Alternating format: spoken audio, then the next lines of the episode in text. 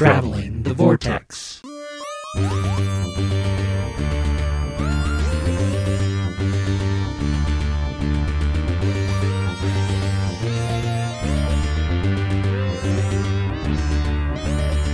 We've joined the Doctor as he travels the vortex and arrived at episode four hundred thirty. Don't expect to find a ray gun in the soap dish. I'm Keith. I'm Sean. I'm Glenn. How are you guys? Not bad. All things considered. Look at Sean getting the order right, even though we're not sitting in the right order. I know, it was a struggle for a moment, but just a moment. I credit the fact that I am now a college graduate that I'm able to make that determination. Hey, congratulations. Yes, congratulations. Thank you. How did it feel to walk long, across that stage? A long time coming. Just years and years and years to get to that moment. But it felt, I don't know, I was nervous. Like I was bound up and just nervous ball of energy all day long with mm. that. So, mm. But it's cool. It was good to finally get it over with. And they spelled my name wrong. Yeah, I saw that on your po- program. Big surprise. I told my mom. It was right on your actual diploma, though, right? I don't know. I haven't got that yet. They just handed me the empty folder. Like, right. Uh-oh, he didn't really graduate. It's uh, spelled yeah, wrong on his that's diploma. That's what I figured. I, I told my mother I was just going to legally change my name so I can stop fighting that battle. It seems, seems like it's less work. No, it's taken me twenty years to learn how to spell it right. Don't change it now. No, you won't be able to. You only have one N, right? Hey. And then there's Mister I E E I over there. I can't keep that one straight, so, you know. We're all surprisingly, admit, not a lot of never, people get it wrong. I have never met another Keith spelled a different way, so. Yeah. We're all a bunch of misfits here. Did you guys do anything fun besides graduating? Uh, went and saw uh, Tolkien, mm. which was... Tolkien? Tolkien, as he says in the trailer, uh, which was good. They didn't say it in the movie? He did say it in the movie. Oh, okay. Yeah. You, no, that scene's in the movie. Well, yeah, you said he said it in the trailer, and I thought, well, they did. Well, I didn't did want it. to spoil the movie. Oh, you know, oh. I figure if I say it in the trailer, then it's okay. No, I, it's um, it's very reminiscent of if you took like Shakespeare in Love and um, Dead Poet Society, kind of mashed them together and made it not funny. That, that, that's that's kind of what, what this is. Okay. It was good, but uh, it didn't quite have enough of the. I wanted a little more Lord of the Rings and a little less real world kind of, you know, huh. impetus. But, you know, it was good. And then uh, for Mother's Day, Mel wanted to go see Palms. So since Billy came down for the weekend, we had to take him back to Manhattan. So we're like, well, we're here. Let's go see movies. So we saw Palms. And let me tell you, if Diane Keaton, first of all, the woman hasn't changed her dress since, since Annie Hall. Which, you know, I adore. I think that's great. But when you're doing a movie where she's, you know, in this elderly retirement village starting a cheerleading club, and she shows up to rehearsal wearing the blouse and the scarf, and it's kind of like, mm, honey, those pants, we you need a workout suit. You need, you know, a tracksuit, sweatpants, something along those lines. But you're Annie, you're, uh, you're, you're, uh, you're you, so we'll, we'll allow it. But if she wants to release a fun, women-centric movie every year, I'm on board. Because I really enjoyed the book club last year. Mm. And this was just right up there. It's It was a lot of fun. It had a lot of energy. It did not fall into the cheerleader tropey, oh, there's going to be an evil squad, and there's going to be a this, and there's going to be... I mean, they had little tiny elements of that, but for the most part, they, they went their own way with it. And I thought it was very body positive, you know, and, and very uplifting, and, and just had a great message to it. And we just really enjoyed it. It was a lot of fun. What'd you do? I didn't watch anything. Other than, you know, Game of Thrones and Agents of S H I E L D is back. Hi, uh, yeah. What'd you do? I didn't watch anything Other besides than fall that. Asleep on the couch. Yeah, and... I fell asleep. I mean, this is real weird. I'll be interested to see what you think of Agents of S H I E L D because it kind of takes a a bigger departure from the M C U. All right. Well, should we move on to news? No, because I didn't. I didn't see any news this past week. Nothing happened. Big Finish has some releases coming out this week, but other but than that, but we already that, knew about those. So yeah, we already announced those. So let's go on to feedback instead. All right. First up in feedback, Robert. Robert says, am I blue? Hello. I wanted to add my own comments to your discussion on Blu-rays, D V Ds, streaming, and such. I believe the main reason why viewers are moving to streaming services over having physical media is how we're getting our content these days. I didn't watch the new season of Who on T V. I bought a season pass at iTunes and watched it on my laptop.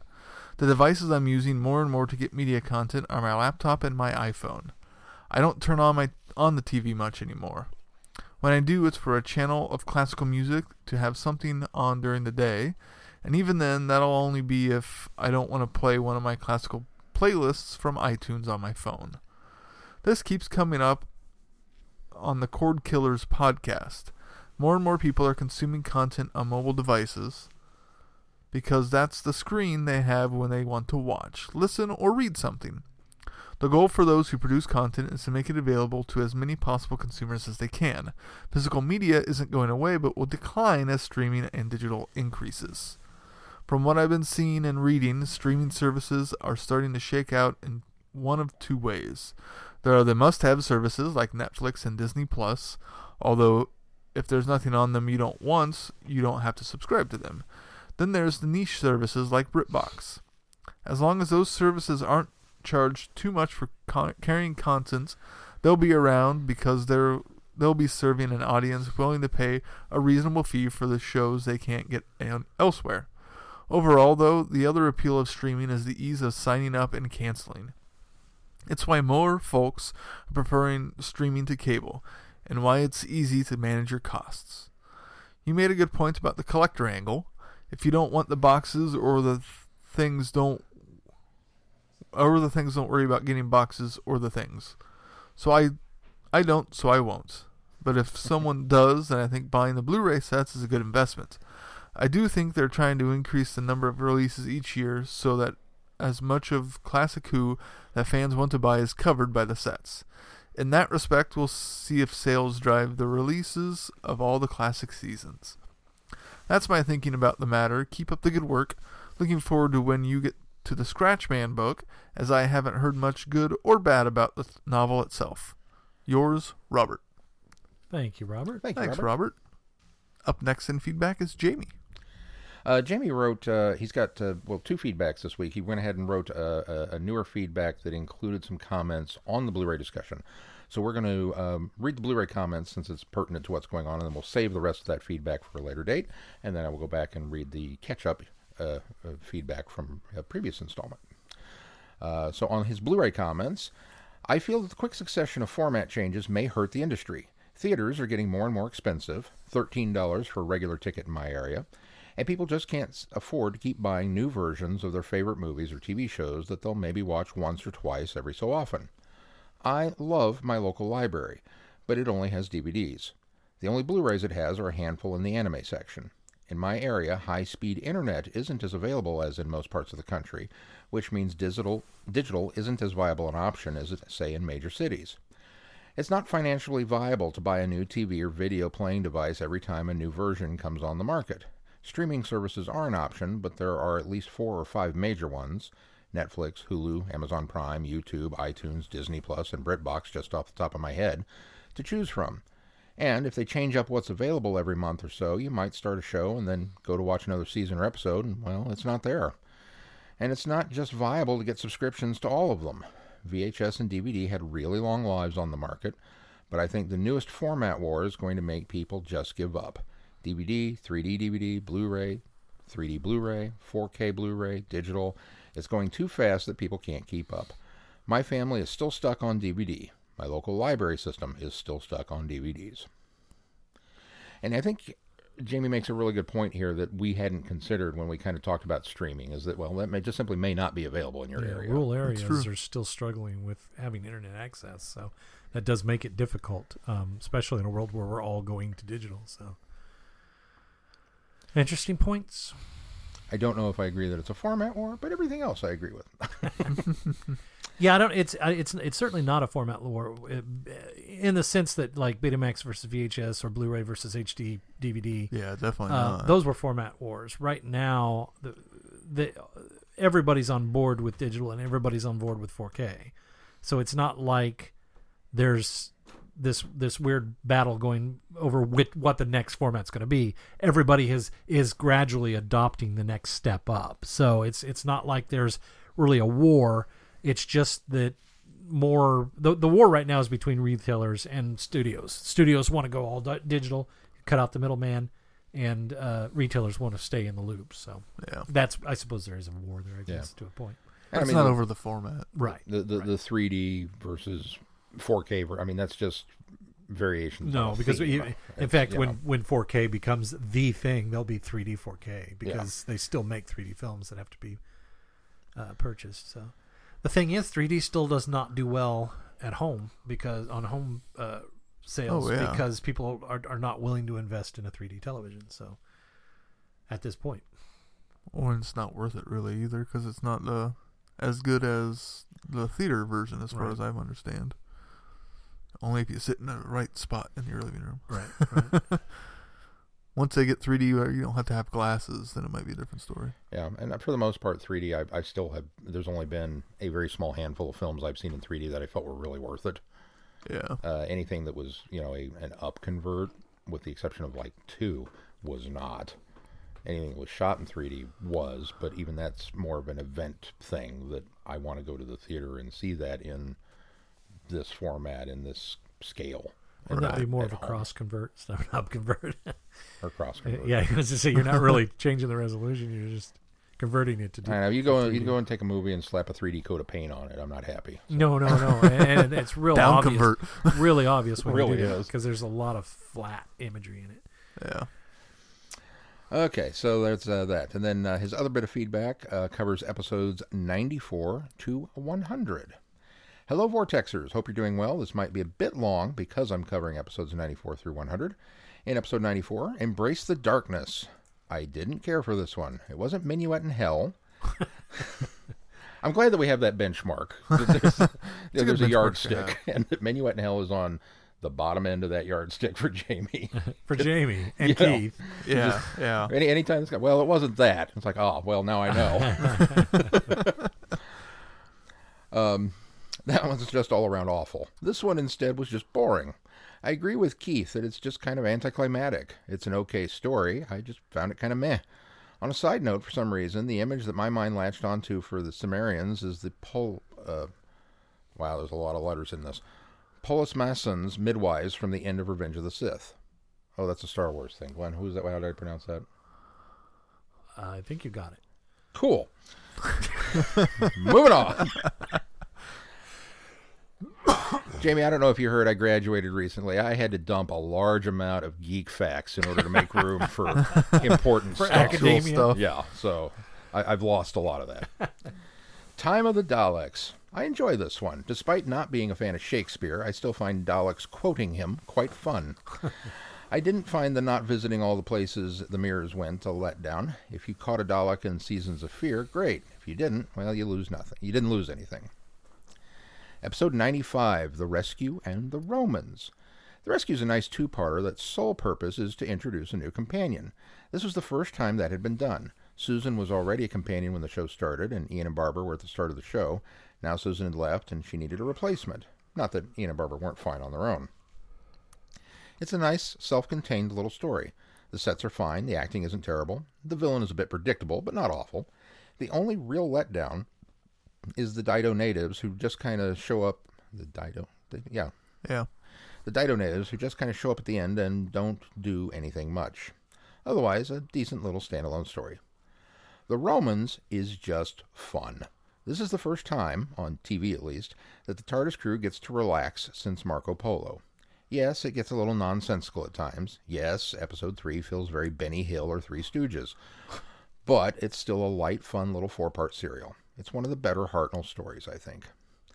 Moving on to episode ninety-six, and the top of the list, best of the best, the highly venerated Talons of Wen Chiang.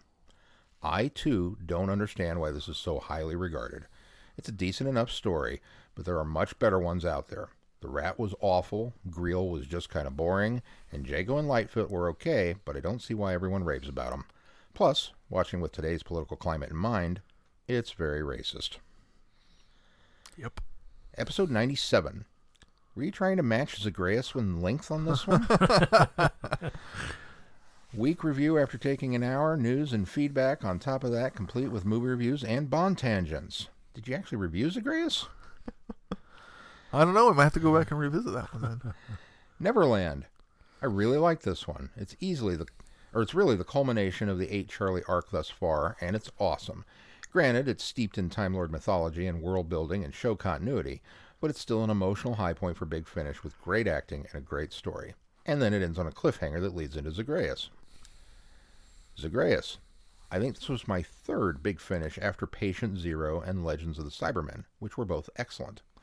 I can imagine you apologizing to me that this was my third Big Finish. Yeah, I was just, just in my head, I thought, oh, I'm sorry. Or being amazed that I didn't give up on Big Finish afterwards.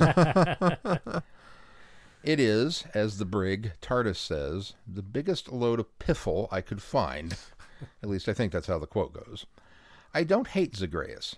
It just isn't one of my favorites, and I'd warn people going into it that although necessary for the eight Charlie arc, it's overlong, over-weird, and may take several listenings and a lot of other Doctor Who lore to fully attempt to understand this one. And don't make it your third audio. Yeah. It's fan service yeah. of the highest order, even more so than the Five Doctors. It may also require mind-altering drugs to fully enjoy. However, as I refuse to do drugs, I'll never know. The Divergent arc, which Zagreus leads into, is my least favorite eighth Doctor arc, at least on audio. There are were good ideas that were never really delved into their full potential, and there are some excellent stories, the natural history of fear for one. Yep. But overall, it was a dud. I'll get more into that as you progress through those stories. Personally, I'm just not sure where I stand on Zagreus. I don't hate it. Oh, did I? Oh, you're good. No, I'm good. Uh, I don't hate it, but it's not a favorite. It's overlong, kind of weird, and full of continuity and ideas that were abandoned or forgotten. Oh, it does sound like they got repeated there. I think he just kind of repeated himself. I think, I think so, too. too. That's okay. Overall, it's one that was really only necessary when listening through the eight Charlie arc. It sends us into the next phase and completes with what was started with Neverland. Yeah, I think that's... Listening to Glenn's discussion on the racism of Rassilon, it strikes me as interesting that the Time Lords bring back a racist tyrant to fight space Nazis in the Time War. I don't know what term you'd use for that. Irony, maybe? Poetic justice. Overall, a good discussion. Yes, Zagreus is very bloated. Yes, it's hard to get into, especially for newbies. But I didn't find it. I did find it fun and get more out of it each time I hear it. I can't wait to hear your discussion on the, on the Divergent Universe, which is a concept I don't think lived up to its potential. Good job. Episode ninety-eight, another rant topic that sits up there with light bulbs, gutters and Halloween candy, and Ambassadors of Death. I actually listened to this before I watched it. My library had a copy of the audio with linking narration. I remember the basics of it, but not the details. The premise is good, but I think it suffers from the too long syndrome from which so many of the early Who's suffer. I think he overdid it on the Price is Right horn here. The Web Planet is the only Doctor Who story in my Big Batch watch-through that I didn't watch all the way through. I watched the first episode, got partway through the second to where the Menoptera are doing their dance number before deciding it was just too weird. Therefore, I can't really comment on this one. However, Who Back When covered the story, and although they tend to be on the crude side, their coverage of this was hysterical. The Fearmonger.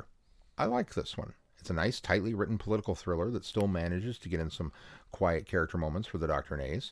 As I said in my review, Harper could very easily be replaced by Trump and set in America, and unfortunately be mostly unchanged. So finally, for this feedback, episode one hundred, The Big Epiversary. I loved it. It was fun. The tangents went everywhere. It sounded like you guys had a blast, despite Keith having the hiccups. I've stuff to talk about here. First of all, the spam song from Monty Python, one of my favorite bits, the others being Dead Parrot, Self-Defense Against Fresh Fruit, and the Spanish Inquisition. The rest of your opening, or was that pre-opening, was excellent as well. You talked about being a visual podcast. Now that you're putting episodes on YouTube, you'll have the perfect opportunity. Similar to your videos of Flux and Risk. It would definitely make the feedback song more lively. Where did that go, by the way? Finally, big props to Michelle for completing a watch-through of Classic Who in five months. You must have really plowed through those. It's taken me three to four years, and I'm only just now almost done with Tom Baker. On to other stuff. I've made it through one hundred episodes, only three hundred twenty-five left. I'm taking a break for a while, but I'll be back. I'll keep a document where I type up random feedback and replies that I think of to be submitted at sometimes. I'm greatly enjoying your show, but have some other things I want to listen to. I'll try to keep up my Big Finish review blocks, but it will be a bit in between them. Anyway, keep podcasting. You guys are great, and keep up the amazing show. Jamie. Thank you, Jamie. And Thank we you, do Jamie. have a new uh, another batch um, waiting to go up on the website of Big Finish Reviews from Jamie, and um, hopefully I'll be able to get to the, that this week. We've been doing some back-end work on the on the website, so which may end up being a reformat because they're going to force us to upgrade our WordPress. So here in the next two weeks, although I set it on a class at work learning all about WordPress, and I think it'll be all right. So. Oh. Anyway, a little, I'm, a little behind the scenes there. I'm I'm I'm glad you uh, took the initiative to do that. Well, it wasn't it wasn't by choice, but uh, but yeah, you don't have to admit well, to that. Well, well, well, it kind of was, but I, I didn't have to stay for the whole thing, but I did because they were talking about uh, WordPress. Uh, I think it's we're on five point oh now. So. And you went, ooh, I get anyway, paid for this. I don't think anybody will notice on the front end, but there'll be some, I mean initially, but there'll be some back end tweaks that eventually I think will make us look prettier. Hmm. I'm all, always for things. looking prettier. And do more things. So. But, but will it work properly? uh, that's the question. I'm, I'm a little bit worried about our theme because I'm I'm running our theme through some trials right now, and it doesn't look like it's pretty. So we'll, well see. Might be, t- might be time for a fresh coat of paint. Yeah, maybe. Maybe some three D. four K. Ooh. Ooh, yeah. Glenn going for the full upgrade. All right, well, should we move on to our review? The Condemned. Doctor John Smith, you're under arrest. You do not have to say anything, but it may harm your defense if you do not mention, when questioned, something which later you later rely on in court. Manchester, two thousand eight. The TARDIS lands inside a rundown tower block, beside a dead body, which leads to some awkward questions when the doctor is found there by the police. Made the prime suspect, how can the doctor prove that to the no-nonsense D I Patricia Menzies that this is not the open and shut case it seems, and that she's actually investigating the death of an alien? Bum, bum, bum. There's more to it, but I'm going to oh. cut that short. Yeah, that's fine. I liked this one. I did too. It was pretty good. Yeah. What's great about one. it is Charlie. My my, my, my, my my initial excitement came from Eddie Robson, and then I got into it, and I'd completely forgotten which one I had scheduled and why I had scheduled it. And then Charlie showed up, and I went, oh, oh yeah! And then I got really excited. Um, well, I love that it starts off right as it leaves her last story with the yeah. uh, Eighth Doctor. I mean, it literally picks right up. I mean, we get the it's it's almost a little bit of a recap because we get we get the same audio from the end of that one for the beginning of this one, so... But I, I struggled remembering why she got stranded there in the first place. I had to go back and look. I had My that trouble too, and forgot to go back while, and look. Yeah. Um, but yeah, it's it, I thoroughly enjoyed this. Um, I I was really interested to see how this was going to work. Um, I couldn't remember if Charlie was aware that the Doctor had previous incarnations. Um, I'm assuming, since she seems to be in the know, that she does, that, that that she was made aware of that at some point, but I couldn't remember when. Um, on the and, and as long as she traveled with the Eighth Doctor, surely she knew that. Surely she bumped into some of them in Zagreus. Well, I guess yeah, there there would have light been, at the end. Light at the end. Light at the end. Yeah, no, yeah, I guess you're right. So she would have known that. Um, of course, I don't know where that lies in her timeline. I mean. But well, prior to she this. was with eight, so prior to this, yeah. yeah. And so I wondered how that was going to work, and I just kept in the back of my head thinking she she can't divulge who she is because that'll kind of really screw things up, and maybe that'll make for some interesting um, plotting when we get more of these stories with Charlie and Six. But um, the web of time. But I thought it was really interesting that we approached the. Uh, her saying, you know, her name was Charlotte Smith, and she was she she seemed very reasonably smart about. The way she was going about it, and and and kind of piecing together the fact that okay, this must be previous incarnation. This isn't my doctor.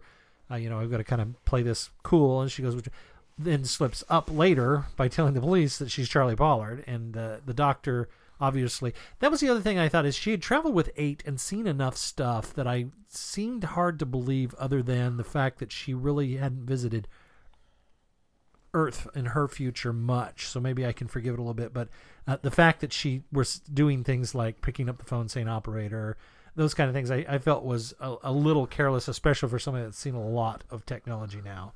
Um, but um, it was kind of clever of the Doctor to pick up on that, and, and and rightfully so. You know, you go, oh yeah, of course the Doctor's clever enough to pick up on something like that. You know, uh, knowing that she's not from the time that he picked her up from. I'll be honest, to this day, if I pick up a rotary dial phone and there's no dial tone, I tap on it and go operator. So I, I, I can kind of forgive her that because I do it.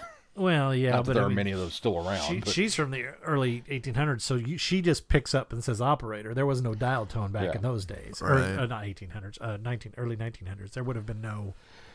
There's no dial tone. You pick it up and you say operator because they're there to connect you. So, um, but yeah, you're right. If it was a dead line, you could say operator and they would monitor. Had it not even been back in a, the seventies and eighties. Had it not been a clue to the Doctor of what's going on with her, kind of a little bit, I would have chalked a lot of that up to, you know, well, this is the character brief, and then get updated when they handed it off to the writer. Yeah, yeah. Um, but the fact that he tied that into the story makes me think that, no, there's probably a little bit more at play there than than what we're led to believe. Uh, I liked, uh, I, always, I keep wanting to say um, P I Wachowski, but what was her name? Uh, Menzies. Menzies? Yeah. Yeah, yeah. D I, uh, Detective D I, Inspector. Yeah. D I. Menzies. Um, yeah, but just kept thinking P I Wachowski every time. Uh Menzies, I thought, was really cool. I liked her character. I liked the fact that uh, she's kind of this no-nonsense uh, detective. You know, she goes in there. She's got an idea of what's happening, and she believes that the Doctor's, uh, you know, the, the murderer, and uh, then to later be convinced by by the uh, changing body on the autopsy table. She really kind of... She didn't go into... A lot of times those characters are set up to be very... You know, I just I can't believe this. Can't believe this is. It's so hard for them to believe that they won't uh, open up their mind and uh, accept, you know, certain things that are being presented, even when they're pre- the, the the evidence is right there before their eyes.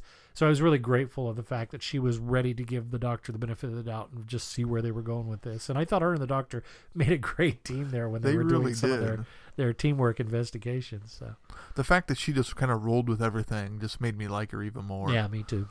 I kind of want a whole spin-off series now of, of, of just, you know, D I. Menzies and the Doctor. Where it's like, it's her. Just got D I and the Doctor. D I and the Doctor. Where it's, it's her and she's solving cases and he's, you know, the, the special consultant. he, he's the scientific investigator, but we don't call him that. And gets, gets brought in off payroll and has to help out. D I and S I. I mean, it worked, and... it worked for Castle. So I... Yeah, yeah. I like the fact that she also just, you know, steps through the logic of everything. Mm-hmm. So she obviously arrests him off the bat, and that's something that uh, tends to happen, but also doesn't happen frequently enough, as often as she comes across dead bodies. Mm-hmm. I mean, it depends on, you know, the story and the situation. But then the fact that he is able to turn it around and convince her otherwise, and she just kind of rolls with it. I, I just enjoyed every single interaction they had together. Well, it made very, it okay that the Doctor wasn't with Charlie. Yeah, very, very okay, uh, very cleverly done. Very okay, very cleverly done in that he kind of works her into it by describing the, the chip, looking for the chip underneath the arm. Uh, he doesn't just tell her about it. The, yeah. He lets her discover it on her exactly, own. Exactly, yeah. So that she can. I mean, the, the evidence has to be before us. Because my first thought was all he has to do is talk her into getting back into the flat and show her the TARDIS. And I thought, well, that would have been too easy. That was a crutch. Now, they do that later because he didn't have to explain how he got into the locked right. room. But to kind of step her through that, I thought was, was better than just giving her that wow moment of, okay, this thing travels in time and space. So, yeah, um, yeah and doing that just... first and then the, the TARDIS reveal later, I thought was cool. And not letting her go into the TARDIS. Yes, that's what I was just about to say. Dematerializing it later to show that it does, you know, travel in and outside. Yeah. I was really impressed with when it started. I kind of thought, oh, we're in for a locked room mystery. I love a locked room mystery. I love trying to figure out, okay, how are you going to do this? How did you kill the body and not have anybody leave the flat? And, you know, didn't climb up the window, didn't come in the door. Oh, and here's the Doctor. Once again, standing over a dead body. Just once, I'd like the Doctor to go, no, and turn around and leave. And have the companion go, what do you mean? We're not going to investigate? Nope, I know where this is going. I'm going to wind up arrested. Yeah. No. Are you kidding? The number of bodies I've seen. And I would just like him to call attention to that. Now the companion can then go, come on, we have to go and say, oh, all right. And then they get arrested. But I want him and then to I told you so. Yeah. I, we can do the I told you so in jail. But I want, them, I want the acknowledgement of it. But then it turned into not a locked room mystery because, well, he's an alien. And so now all of a sudden this we're off on this chase instead. I was like, aw. And I kind of felt let down. But then I enjoyed the rest of it so much that nah, I didn't care. Well, it still it still ends up being a locked room mystery in the sense that he they have to prove, or that you have to figure out why the door was locked from the inside. And it's not until we learn that the the briefcase unleashed that uh, element that uh, you know basically made him be part of the the building uh, is divulged later too. Which is I I still even wondered up until that point that it was divulged that you know how did how did he die in there? In a locked room, and nobody came or went from the from the uh, apartment. So I thought that was kind of cool. Did anybody else absolutely lose it when the corpse sat up and started talking to them? And he's like, "Yeah, I'd like to go home now." And I was like, "Whoa, where yeah, are we going with that's this?" That's what I thought. I thought, "What is this?" I, I mean, I could hear Colin's voice there. Could, could you? you? Yeah. So I kind of figured, oh, it's you know him doing no a, clue a trick, no clue until he explained it, and then I was like. Oh, yeah, he pocketed the little uh, the device device to transform. And I was glad it wasn't a Zygon. At, I was a little concerned the way I they was too it. At first when they, but then I thought, well, what would the Zygon need a tri- chip for in order to, you know, right. a microchip in order to, to transform? So the whole plot of you know aliens hiding in plain sight under these disguises felt very familiar for Big Finish to me for some reason. I don't know if it's. Because of Perry and the Piscom Paradox, or because that's kind of a similar plot, but not yeah. really. Well, it's it's aliens living among us. Yeah, I guess it just feels very tried and true or familiar for some reason. Not that it was a bad thing. It just felt, you know, now haven't we done this recently? It, it, Big Finish is all about the slow invasion. I mean, they've, oh, yeah. they've got a lot of stories out there where, you know, aliens have been here for a while, or they're, you know. And, and that was the other thing I thought was interesting was that the um, uh, Slater, was that the guy, the, the, the, the bad guy in this? It, it took me a second to kind of realize that, yeah, that really is kind of a big deal when they were done. It was they were going to use building. They were going to absorb themselves into buildings to basically take up one of that. Well, that seems kind of weird. But knowing what uh, Sam was able to do as part of the building and the foreboding that he, the feeling that he was giving people, he was causing deaths because people were jumping, you know. So, so then I kind of thought, okay, that that is that does seem to be a decent idea. I suppose if, if you get in the right because, building. Well, because every everybody lives in a building, so once you've yeah. taken them all over, I I, just I don't am- know what you do after you got rid of the. Earthbound population. Is there? Really how would do you anything beyond that? Well, that's how they would, you know, in theory, have a way to reverse it. They hadn't figured that part out yet. Is, they is had, a, yeah. That was the problem. Is he? We we were led to believe that he had the antidote, and he didn't. He had a bomb. I want to know if there's a caste system on their planet where, you know, well, the higher ups and the politicians they get the high rise buildings in the downtown. They get to be in a capital the, or the mirrors and the glass. And oh, you no no no, you're a lowly peasant. You're going to get the mm. you know. the farmhouse out in the middle of nowhere. That, yeah.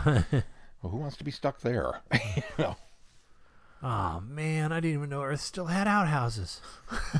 and, there's, and there's no internet. that That is the one part of the plot that just kind of made it fall a little flat for me is the yeah. idea of the amount, the sheer amount of aliens they would have to sacrifice to invade the planet in that method. Unless they did targeted, you know, very specific high well, Pentagon of, of high house, importance, those sort Downing of things. Street, I thought, okay, Parliament. yeah, maybe there, but then once once you get the seeds of power, then what are you gonna do? Yeah. I just didn't feel like they explained it. Unless well they enough. could exert influence over the people, and they they could to a point. I got the impression, yeah, because they, they made could, people kill themselves. Yeah, if they and... could get exert their power over them, and then and then not wipe them out, but. You know, manipulate them and utilize them. I suppose maybe that would be a tactic. I suppose realistically, too, if you if we were looking at it as an actual invasion of the planet, then yes, it's kind of ridiculous. But if you're looking at it as the um, the beachhead, where you get a couple of those positions of power, and you take over the, the, the, the power centers. And then you cause a couple of deaths. You cause a couple of scandals. You cause a couple of uh, instances of distrust in the government. And then you've got actual aliens in disguise. There may be, oh, I'm the new politician. I'm John Saxon. I'm running for yeah. prime minister to replace yeah. that guy that nobody likes. And you elect somebody new. Well, then all of a sudden you have control of all of that, and you can very easily control your population. So the, the ones that and are then going bring in to, a real invasion yeah, the force. one the the ones that are they're kind of sleeper cells type. Yeah. situations where they're kind of they they're influencing things in in, in subversively as buildings, and then uh, yeah, they, but but the other thing is it, you didn't get the impression that their planet was poised to invade. I kind of got the impression that Slate uh, Slate Slate Slater Slater was building up some sort of like maybe crime conglomerate of other systems, because it, it, it I didn't get the impression that their planet was yeah. poised to invade. Yeah. It was it was his whatever his group was that was going to invade. So, Sean, that premise is is good. It's a good headcanon, but they didn't, you know, give me enough in the yeah, story no, that I, I could have I could have got there. there on my own. Yeah, I we mean, are supposing a lot. I, I, yeah. I agree. There wasn't enough there to, and, and I also agree that this was the weakest point of, of that story, because I also feel that, you know, here's Sam, and he has become one with the building. And my first thought was, really? That's kind of goofy. But then I thought about it's, it. It's a way to make a house haunted by adding science to it. Yeah. That's, See, I that's liked, what it comes down I to. I liked that element I of did it. Too. It the was just the ultimate of goal yeah. of it, I thought, was, was yeah. weak. But and, and as he was able to do more and exert more influence and kind of become the ghost in the machine, then it became much cooler. And I was like, oh, okay, I kind of I kind of dig this. And then I kind of actually wanted more of that story. I could have dealt with, honestly, a lot less of the whole alien invasion thing, and let's just right. let's just do the haunted house stuff, because that's, you know, I'm I'm really more interested and invested in Sam at this point than whoever all these other random people are running around, and you know that. But I did uh, I, I did enjoy the the idea that, you know, even in alien cultures, it comes down to money, that there was an, an insurance claim. that there was, and how know. appalled that's stuck money. Yeah. I enjoyed the, uh, the the fact that, you know, oh, nobody wants to work these lower tier planets because, you know, you, you hazard pay and this kind of stuff. I mean, it was very, very blue collar aliens yeah. in, in a way, which I enjoyed. I could see the doctor. It just seemed like he would have been sympathetic if it had been for love or if it had been for revenge. But when money's money, oh, it's always for money. And Colin's delivery is so great. It is. You just, you, you, you just, all the indignity, yep. all of the yeah. rage, all of it just poured into that I money. And then there's Charlie, who gets I, trapped in a room for most of the yeah, story. but but but very very clever and well performed, and I think that it did a lot for her character. I think um, had it had been a character, any other character but Charlie, I would have absolutely hated what was going on there. Uh, but because it was Charlie and how strong of a character she already yeah. is that I'm familiar with, I was more okay with the it. The other person I could have put in that situation would have been Lucy Miller. I mean, I think that, that Lucy would have just sassed her way out yeah, of the well, room. That's true, but I think they would have. She, she would have sassed the same I, handcuffs I, to Rust on her own. I think they would have. I think they would have. I think she would have reacted pretty much the same way. Pretty that, similar. That is yeah. as, as Charlie. Ch- Charlie's a little more nuanced, certainly, than uh, than uh, Lucy is. Lucy but. would have busted down the door, still handcuffed to the bed. Just picked it up and used it as a battering ram. um, that's who you know. Lucy reminds me of the halfway point between Charlie and Donna. Yeah, she really seems to be the middle ground between those two for me. Now that I think about it, yeah, she's a bit more of a, you know, modern day Charlie. Yeah, if if you if you took the is it Edwardian then uh, principles away from Charlie and set her in modern day, that's you pretty much would get something similar to Lucy. I think you're right with Donna's mouth, right? Yeah, but yeah, no, I think uh, uh, uh, yeah, it was I. I was perfectly fine with the way Charlie handled things. I think that, again, I'm, I'm really intrigued with where they're going to go with her character and I think her what I was, relationship with the Sixth Doctor. Because I it, think it, that's it, the point I was most disappointed about, was not getting a lot of her and Six together. And right now, and that's they, what I wanted. And right now they aren't gelling well. And they shouldn't, because, right. you know, the doctor doesn't trust her. And right. As, why should he? And I, I, I, I, I'm just eating all of that up, and I wanted more of it, as opposed to her being handcuffed to a bed in a room. Yeah, and I and I feel bad because she's having to lie to him, but there, there's almost a nobility in it, because I think she understands how serious or dire it could be if she yeah. does, if he would, were to figure that out. But on the flip side, it's really hard to hear her have to lie to him at the beginning, and then when he calls her out on lying, she changes her story and lies to him again about yeah. having amnesia. So I, yeah, it's it's it's a little unsettling to hear that having to happen, especially as close as she is, as she and, and, and eight became. Oh, and hearing this, her talk to Sam about the doctor, of how she thought she lost him yeah. and all of that, yeah. just made it even harder to hear. That's one of the. Uh... It was one of the interesting switcheroos, because I'm right there with you. As soon as I heard Charlie, I was like, oh, this is, yeah, this is going to be great. Charlie and Six together. And then we didn't really get it. And, and so it, it was disappointing, but yet I, I agree with you, Glenn, that because it was Charlie, if it had been any other character, maybe it wouldn't have worked. But having Charlie, okay, we, we've bonked her on the head, thrown her in a room, handcuffed her to the bed, and essentially kidnapped her, but then given her all this agency to get out of it. And, yeah, she gets some help from the computer, but I re- even if he hadn't rusted the, the handcuffs for her, she'd have gotten out of there um, on her own. But then she immediately doesn't run to find the doctor, doesn't run to find help, because she's Charlie. She investigates the basement. She runs to take care of the you know? things herself. She runs yeah. to help. The, she, she the, runs to help somebody victims, else. Yeah. And and then gets caught up in the in the other bits of agency, and it's not until the doctor shows up in the last.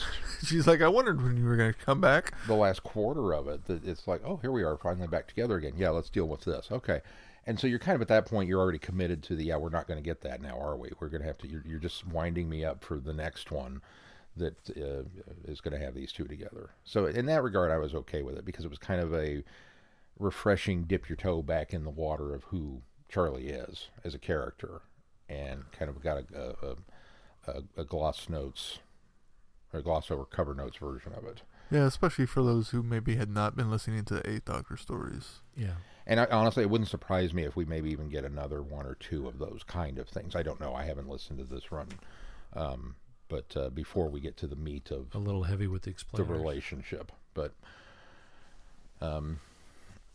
Yeah, no, I... I, I well, and the fact that she wasn't, you know, like you said, the damsel the whole time, once I kind of got over the fact of, okay, this is what we're doing, yeah, I, I was, I enjoyed what she did more, especially when she got free, and then once once she was free, I was like, all right, this is Charlie that I remember yeah. and am familiar with.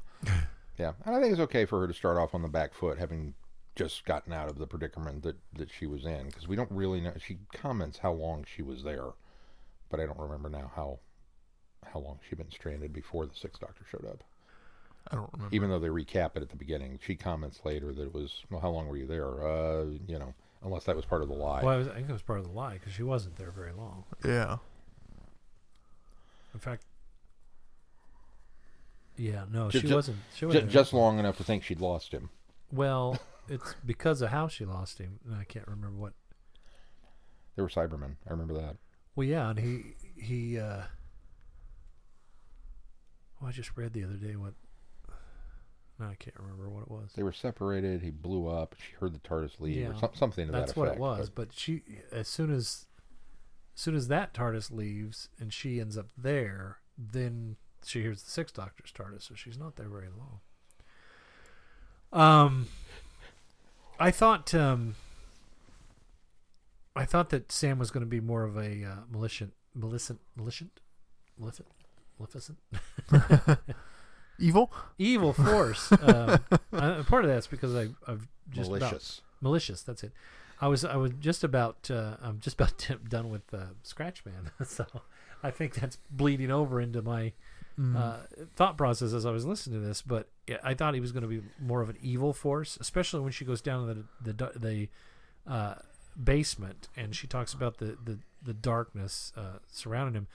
And it wasn't until later that I kind of understood that that darkness was still kind of the res- residual effects of the weapon that uh, uh, Slater had unleashed, or he hadn't unleashed, but he had engineered, had engineered, right. and, and was unleashed from that um, uh, suitcase. Uh, but I kind of also got the impression that that was of of what corporeal body you could have. That was probably what was left over of Sam as well. And so I really kind of like the fact that he, he innocently thought he was somewhere dark and thought he was trapped somewhere and being held somewhere, um, and not realizing that he had been transformed. Yeah. And I thought it was interesting. That, or I thought it was cool the way that the doctor had kind of helped him come to the realization that he was no longer a corporeal body, and, and telling him, you know, well, reach up and touch your face. You know, how are, how are you holding the phone, and that kind of stuff, and making him realize what was going on there. I thought that was well done. I would agree. I liked all that bit. Although in typical Sixth Doctor fashion, I think he lacked a little bit of tact getting into the next phase of that conversation. that, that's like, the thing. Now we was, need your help. He starts off tact, he starts off very tactful and gentle, and then, yeah, when as it goes on, he kind of loses. Can you reverse tact. it? Well, I'm sorry, but I still need you to click. He's just being honest. He's just being okay? honest. He's just being honest. All right, but I like that he picked up on the, the, the doctor picked up on the fact that Sam was going to be able to work this out and help him. And he and when he tells Charlie, "Do you have a plan?" and he says, "Yeah, I have a plan." Very heavily reliant on other people right now. and I, yep.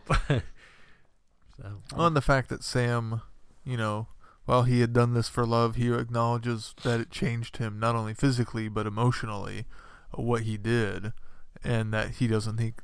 That he couldn't necessarily come back from that regardless. Yeah. And the addressing of that and the... As opposed to, you know, her, him just going, well, I did it all for love and I don't, I'm not sorry. I like the, the exploration of, you know, he killed somebody and it makes an impact. Or becoming the cliched, completely malicious entity that then's after to kill her. Because right, she talked right. him into this. Right. And he's just done with her. He's and, I don't, and now I'm no, not going to yeah. let anybody leave the building but, but, because... But, ah. yeah. but she gets she gets her lesson as well. She learns her lesson as well because he forces her to... Well, didn't force, but he tells her to kill Slater because, you know, when you kill a person, it changes you. So it, it's really kind of putting her in his place now mm-hmm. and making her understand what she did to him. And I think that doesn't really justify it, but it... somewhat balances it in a weird it balances way. Balances the scales. Yeah. yeah. Well, and it, he doesn't, like Sean said, take it out on everyone else. He just right. targets her instead. Right. right. Um, but not to the point where, yeah, he exacts revenge. It's more of right. a, you. This is this is what you need to learn about this. Um, the other thing when we had, we didn't talk about um, what was the gal that kept Charlie prisoner there for a while, um, who ends up oh Maxine. Yeah, Maxine ends yeah, up she helping was... them at the end. It, That was an interesting character because she's not really malicious. She's just... Did I say it right that time? Yeah. She um, just needs the money. She just... Yeah, she needs the money. It's all and about the money! And, huh. and her and Charlie have this weird kind of cordial relationship up until, you know, a certain point. The whole but, bit about Indian even, food was just fantastic. Yeah, it was. And even after Charlie does escape and has to take out Maxine... She's very remorseful for doing it. She's apologizing as Maxine's laying there unconscious on the floor. Don't make me knock you unconscious. It's not good. I've been there. It's um, not good for your health. But also then coming full circle and, and, and Maxine ultimately is left with making sure that Sam, you know, does good as a building instead of, you know, causing the, the, yeah. the trouble that he's been causing. So it's interesting that they left it there to kind of, you know, unless they're going to revisit again at some point, it's interesting that they left it there as wide open as they did that, you know, well, I wonder what will happen, you know. I suppose anybody could pick up on it later, or we I, can just, you know, surmise our own conclusions. I, I, I can hint that D I. Menzies comes back. Ah. Menzies. But um, I don't know if it's in relation to anything going on with that building or Sam or or not. How about P I. Wachowski? Is she coming back? I don't think so. I also think that you, you mentioned that, you know, it was rough listening to Charlie lie to the doctor. And one of the things that really struck me listening to this was we, we've talked before about the different aspects of the doctor's personality. If Charlie had traveled with the fourth doctor, there would not have been a single issue. She'd have come out and said, it's not you, but it's you. I'm from this. And she'd have spilled the beans because that's how cavalier that doctor was about... Okay, yeah, no big deal. If she had bumped into, realistically, probably any of the current show doctors, I think they would have gone, well, we'll just go back and drop you off at this point in time in my time stream and not say anything. They would have found a way to make it work. Well, but they would have been okay with it because they would have remembered the events. Right. But no, it was the Eighth Doctor. And he's always been the one that's about the web of time and you right, can't do this right. and you can't do that. The, the Eighth and the First Doctor have that kind of, you can't rewrite history, not one line. And because of her travels with him, that that's been now ingrained into her that she can't change this. Even though realistically, she probably could. The Doctor, his his timelines are so convoluted that and just in flux. Yeah, all and the time. bumping right. into, you know, it's a River Song situation. You're bumping into somebody from your present. Okay, yeah, I, I just haven't met you yet, but I will. We've seen that so many times in Big Finish already. But Charlie's not aware of that, so that's what makes it kind of this added facet of, oh, you're well, so close, and yet... when you got seasoned Time Lords like River and the Doctor who are very, very familiar with how it works, it's one thing, but when you've got somebody that's just had a short time and a crash course in how this works, as you said, it's been become very ingrained in her, but not to the level of a Time Lord's understanding of it. So, yeah. Yeah, but again, especially from the Eighth Doctor, right. because his yeah. mindset is such that, that we don't do this. Right. And, deal, I mean, it's Charlie. I mean, her whole existence is owed to this accidental faux pas of his that became right. a, a, a permanent one. how, how much would that compound things if she then... You know, there's there's all kinds of ramifications that could be very big and looming down the road if they choose to go into them. I don't know if they will. Yeah. But it it just struck me as once again that uh, that personality discussion came back up, and I was like, hmm, it's a shame you didn't travel with Tom.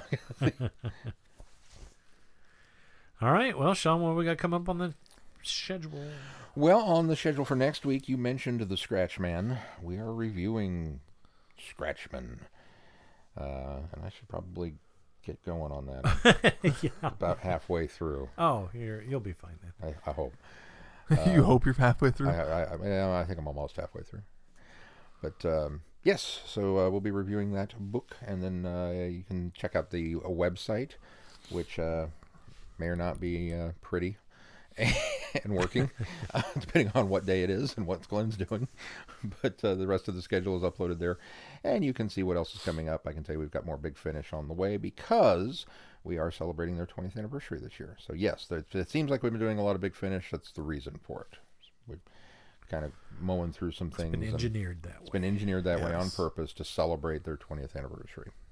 And we will have a wider sampling of things from mighty old Big Finish coming up as well. Keith, how can they uh, give us money? Well, while you're on the website looking at our schedule, you can just click on the Patreon link and uh, donate any amount of money that you'd like to, either once or recurring. We'd love a recurring donation from any of you. And, of course, we occasionally give out goodies once in a while to our Patreon subscribers. And any money that goes to us goes directly back into this podcast. Very good. Anything else we need to cover before we close this one? All right, that's going to do it for this time. Until next time, I'm Glenn. I'm Sean. I'm Keith. Cheers. Good night, everybody. Be seeing you. Thanks for listening. You have been listening to Traveling the Vortex. Doctor Who and all of its associated programs are owned and trademarked by the B B C. No infringement is intended or implied.